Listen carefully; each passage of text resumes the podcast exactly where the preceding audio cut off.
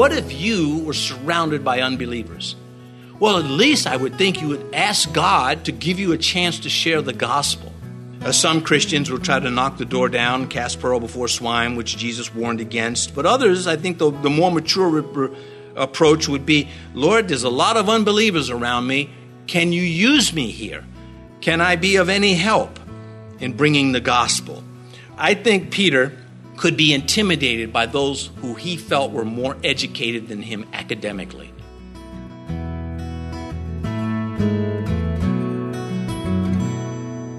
This is Cross Reference Radio with our pastor and teacher, Rick Gaston. Rick is the pastor of Calvary Chapel, Mechanicsville. Pastor Rick is currently teaching through the book of Acts. Please stay with us after today's message to hear more information about Cross Reference Radio, specifically how you can get a free copy of this teaching. Today, Pastor Rick will be continuing his message called Resisting the Holy Spirit as he teaches through Acts chapter 11. You touched the same loaf of bread, you dipped and redipped in the same sauces, you handled and tore off the same pieces of meat from the same part of the animal. When you shared your meal, you were sharing DNA. That's what was going on. It was a big deal to them, the Jews, sharing DNA with the Gentiles. Well, it's a big deal to me, too. As a Gentile, well, used to be, sharing DNA with any of these guys, he's gross. But that's how life was back then.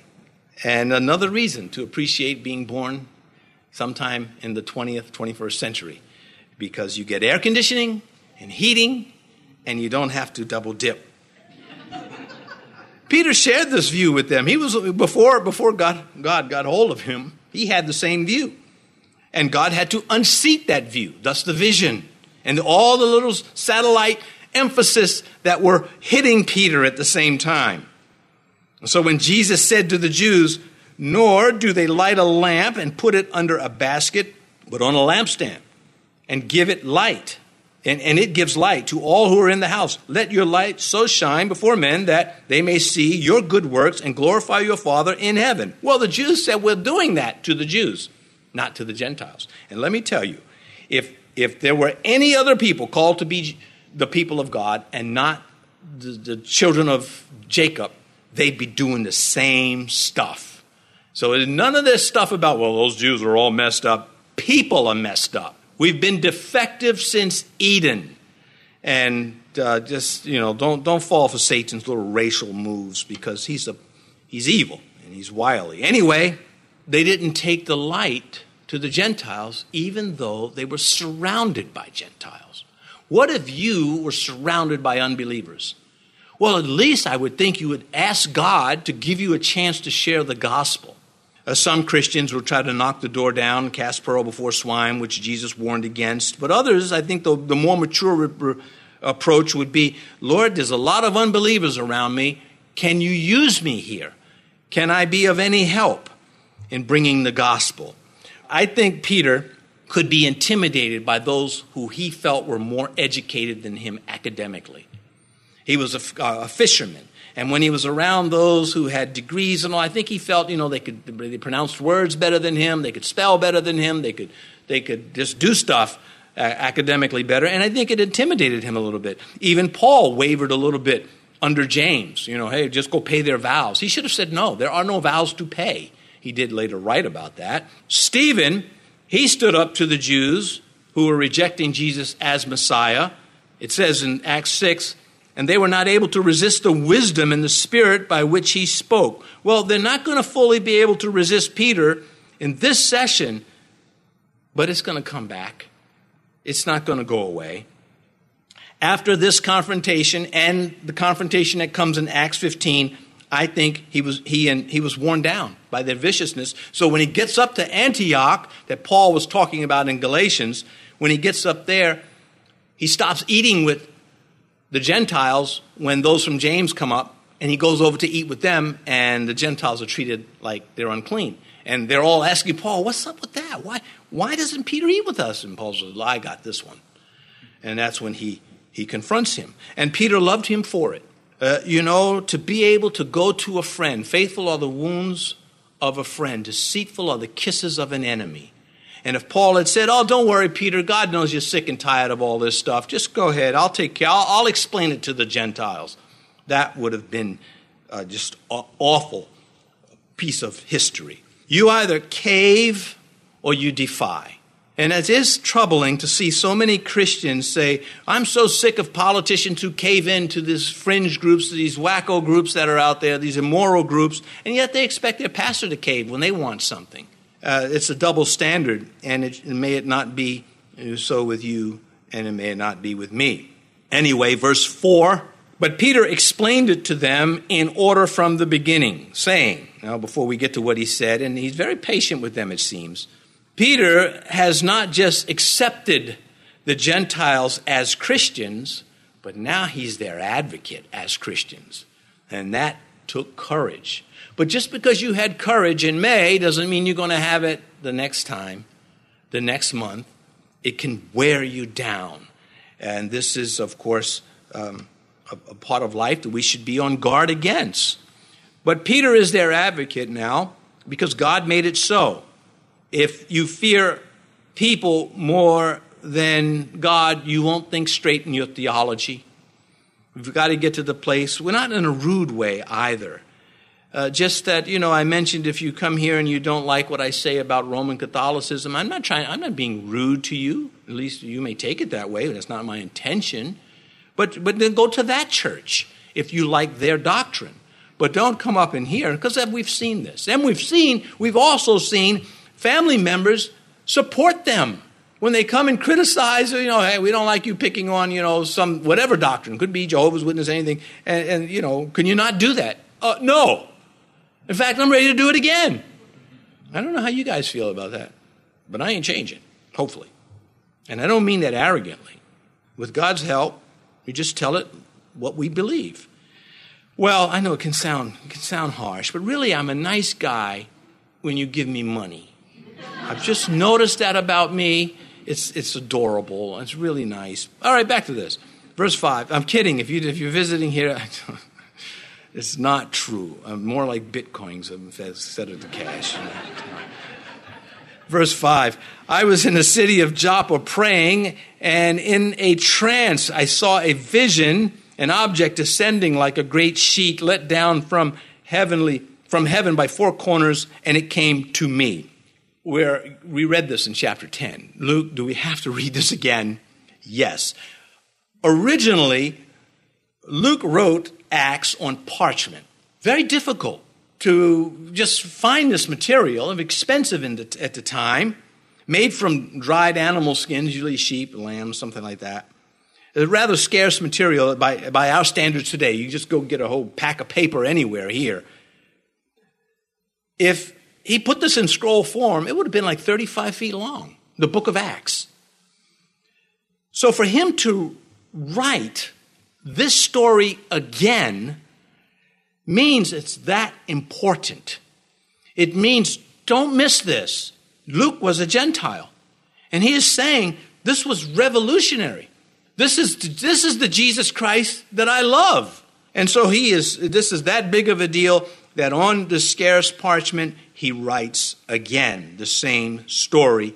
The details are repeated.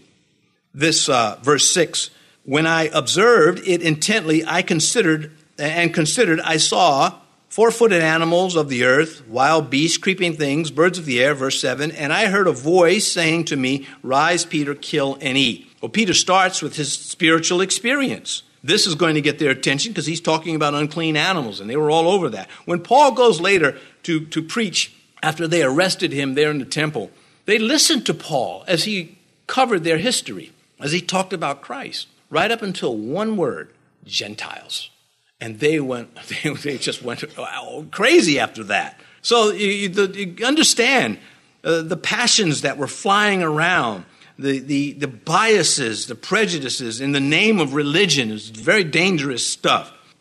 For Peter, God used the menu to make his point. These were animals that God said in the vision, slay and eat. This is the menu, Peter. Verse 11, but I said, Not so, Lord, for nothing common or unclean has at any time entered my mouth. And Peter was very proud of his answer. Uh, again, as I mentioned when we covered this in chapter 10, he may have thought it was a test. And he's like, yeah, I got that right. What is the first thing that we read that confronted Daniel in Babylon? The menu. like, I can't eat that stuff. I, got a good idea. How about we just, and on the story goes. Well, verse 11, but the voice answered me again from heaven, what God has cleansed you must not call common. Well, those dietary laws, I know there are those that think that they were for health reasons, and I disagree wholeheartedly with that. You can get just as sick from eating beef as you, as you can from pork. Uh, so, I mean, it's just not so. You look at, if you could find people up there who say, you know what, all the Jews don't eat pork and they're much healthier than everybody else. Well, that's not the case. They're just like everybody else. Uh, anyway, those laws, they protected the Jewish people from assimilation into the Gentile world. They kept them distinct. And that was not only the, the dietary laws, there were other laws too. And there were other things that, uh, teachings that belonged to, to these laws, and types and anti-types. We don't have time to even scratch the surface on those. But all, the, the, the most important point is they kept the Jews separate. And aren't we glad? Because Satan hates that. Satan wants to destroy the Jewish people, and he ain't never going to be able to do that. All the promises God made about Israel and the Jewish people will ultimately be fulfilled. Well, the Old Testament laws were tremendously effective in keeping a Jew a Jew. And that's not a derogatory word at all. What is this supposed to change everything, what we're reading here? Just because Peter had a vision? Yes. That's why they are the apostles of Jesus Christ. This is the authority that they were given to bring everything into perspective to Christ. The faithful had been confined to a single race up till now. They had been confined to the, the laws of Moses since Moses. Now it was time to reach others. And God wanted faith in the person of his son Jesus Christ and his work to be the identity and the protection of believers. We're not to assimilate into the unbelieving world. We are to remain separate, but we are to have contact with them nonetheless. Else, how else do you reach them? Paul covers this in, in the Corinthian letter uh, in, de- in detail. So uh, the separation is still required of righteous people but it's not a racial thing, it's a faith thing now. Um, no longer are God's people distinct from everybody else because of circumcision, festivals, cuisine, or rituals. And God got what he wanted in Christ, his son. That makes the distinction between us and everybody else. So you can have a Christian who uh, is a Calvinist, follows Reformed theology, and one who does not. But they know who Jesus is. They, they agree on that, that he is God the Son, and uh, they agree on the Trinity, they agree on this, they just may disagree on how God saves a soul. So I'm not going to make any jokes about that. Okay, just three. No, I'm not. So just a, it's a fact that it is by faith in Christ. Uh, even the reformers did not agree with each other on every single point, and so you, you have their writings debating each other, and they're pretty hot. Uh, pretty hot and uh, passionate, we would say.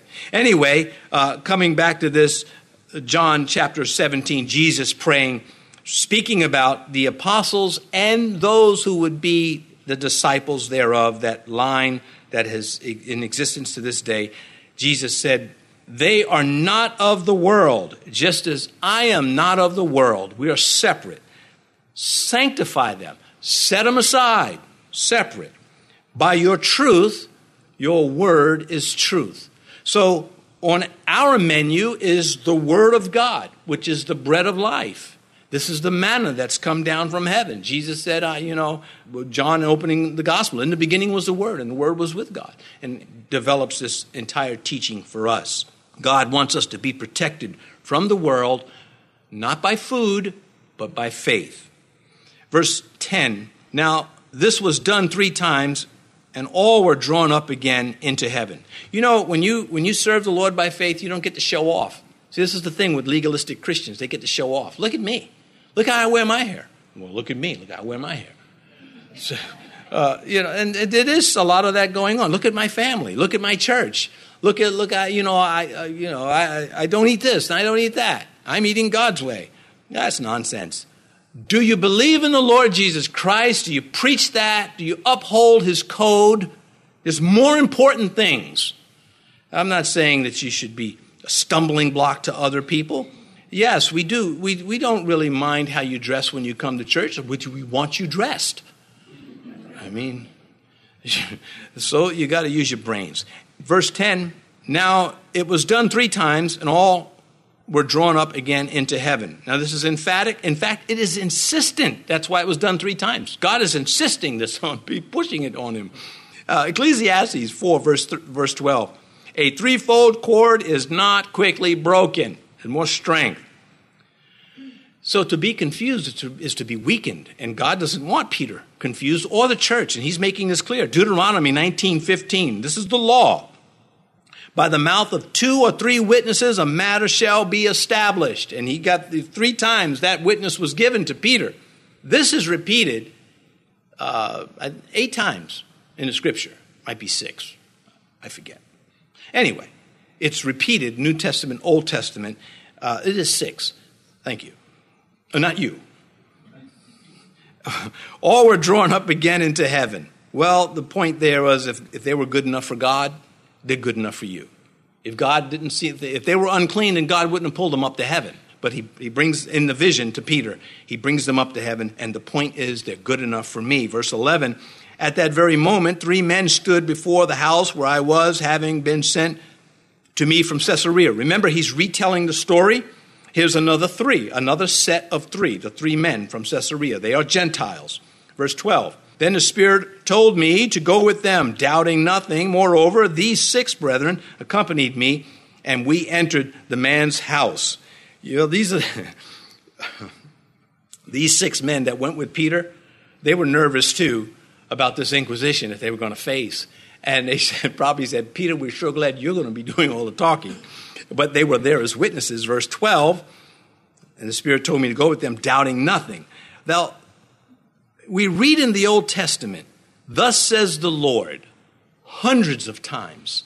In the New Testament, it becomes the leading of the Spirit.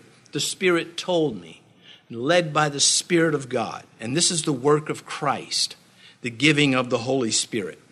He says in verse 12, Moreover, these six brethren accompanied me. Six witnesses. That's twice the amount specified in the law two or three witnesses. So there's a double portion. Seven Jews in all, counting Peter plus the six friends that accompanied him to Joppa. Number, the number seven is the number of completion in Scripture. Seven days in a week and it's over, you start the next week. And so the, the law was complete. And now we have this fresh work of God, the new covenant that he said was coming. It wasn't like he just said, boom, here you go. he, he prophesied these things. And Jeremiah lays it out I will make a new testament with you. And we have it.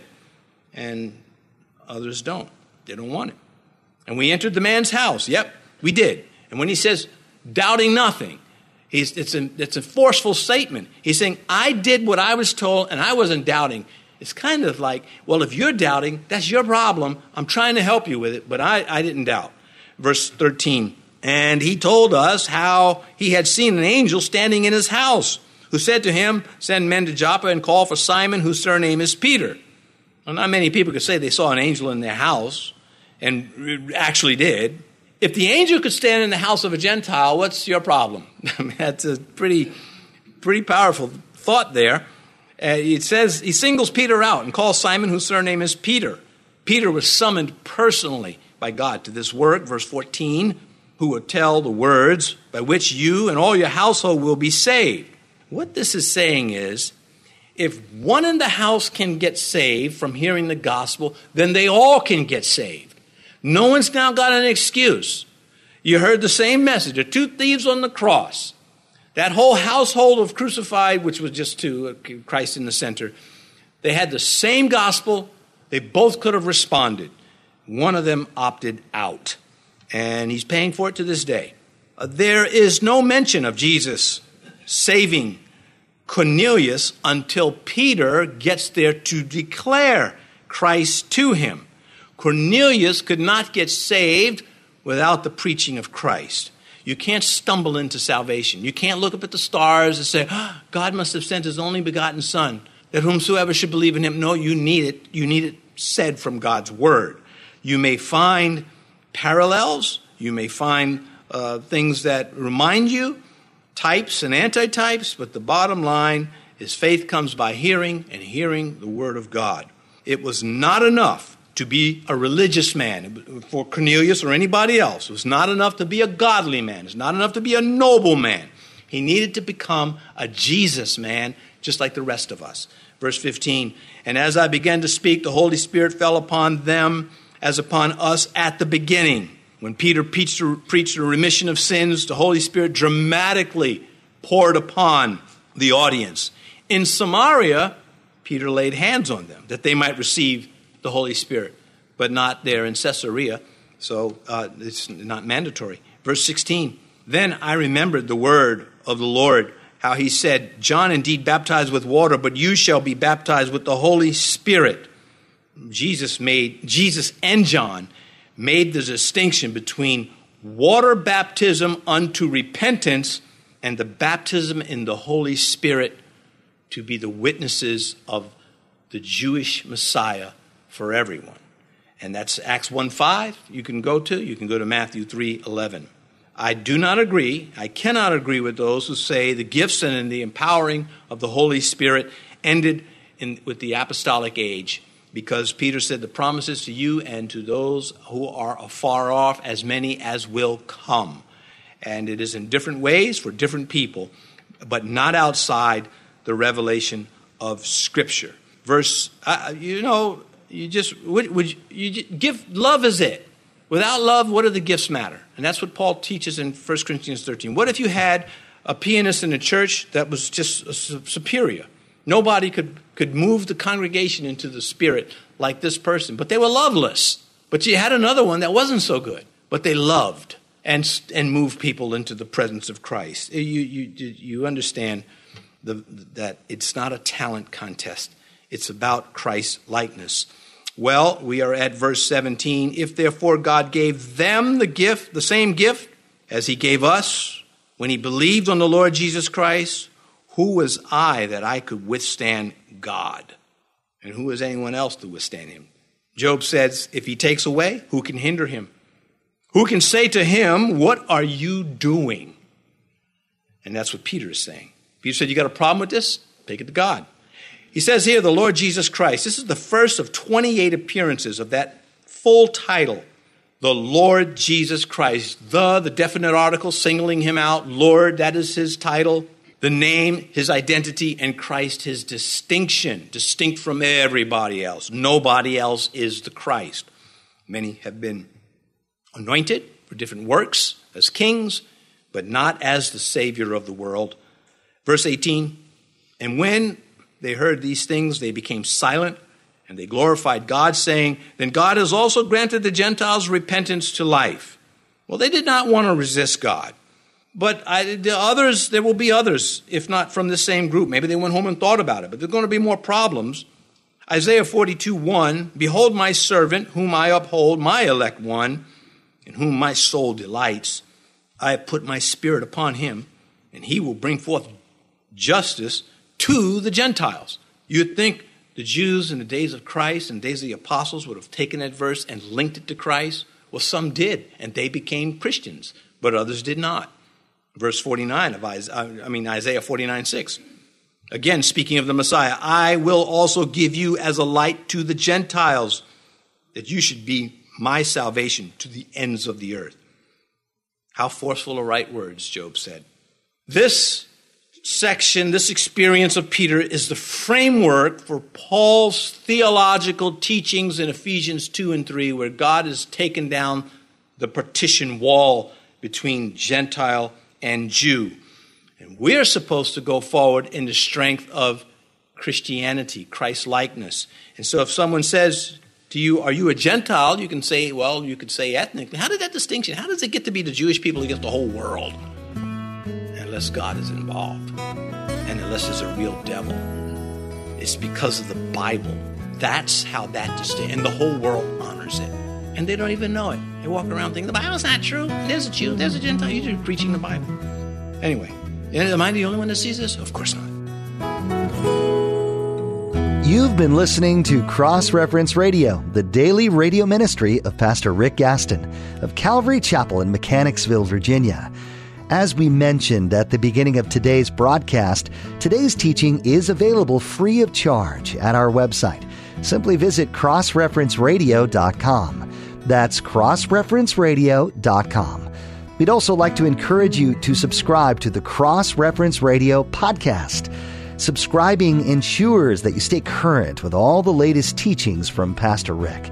You can subscribe at crossreferenceradio.com or simply search for Cross Reference Radio in your favorite podcast app. Tune in next time as Pastor Rick continues teaching through the book of Acts, right here on Cross Reference Radio. Thank you.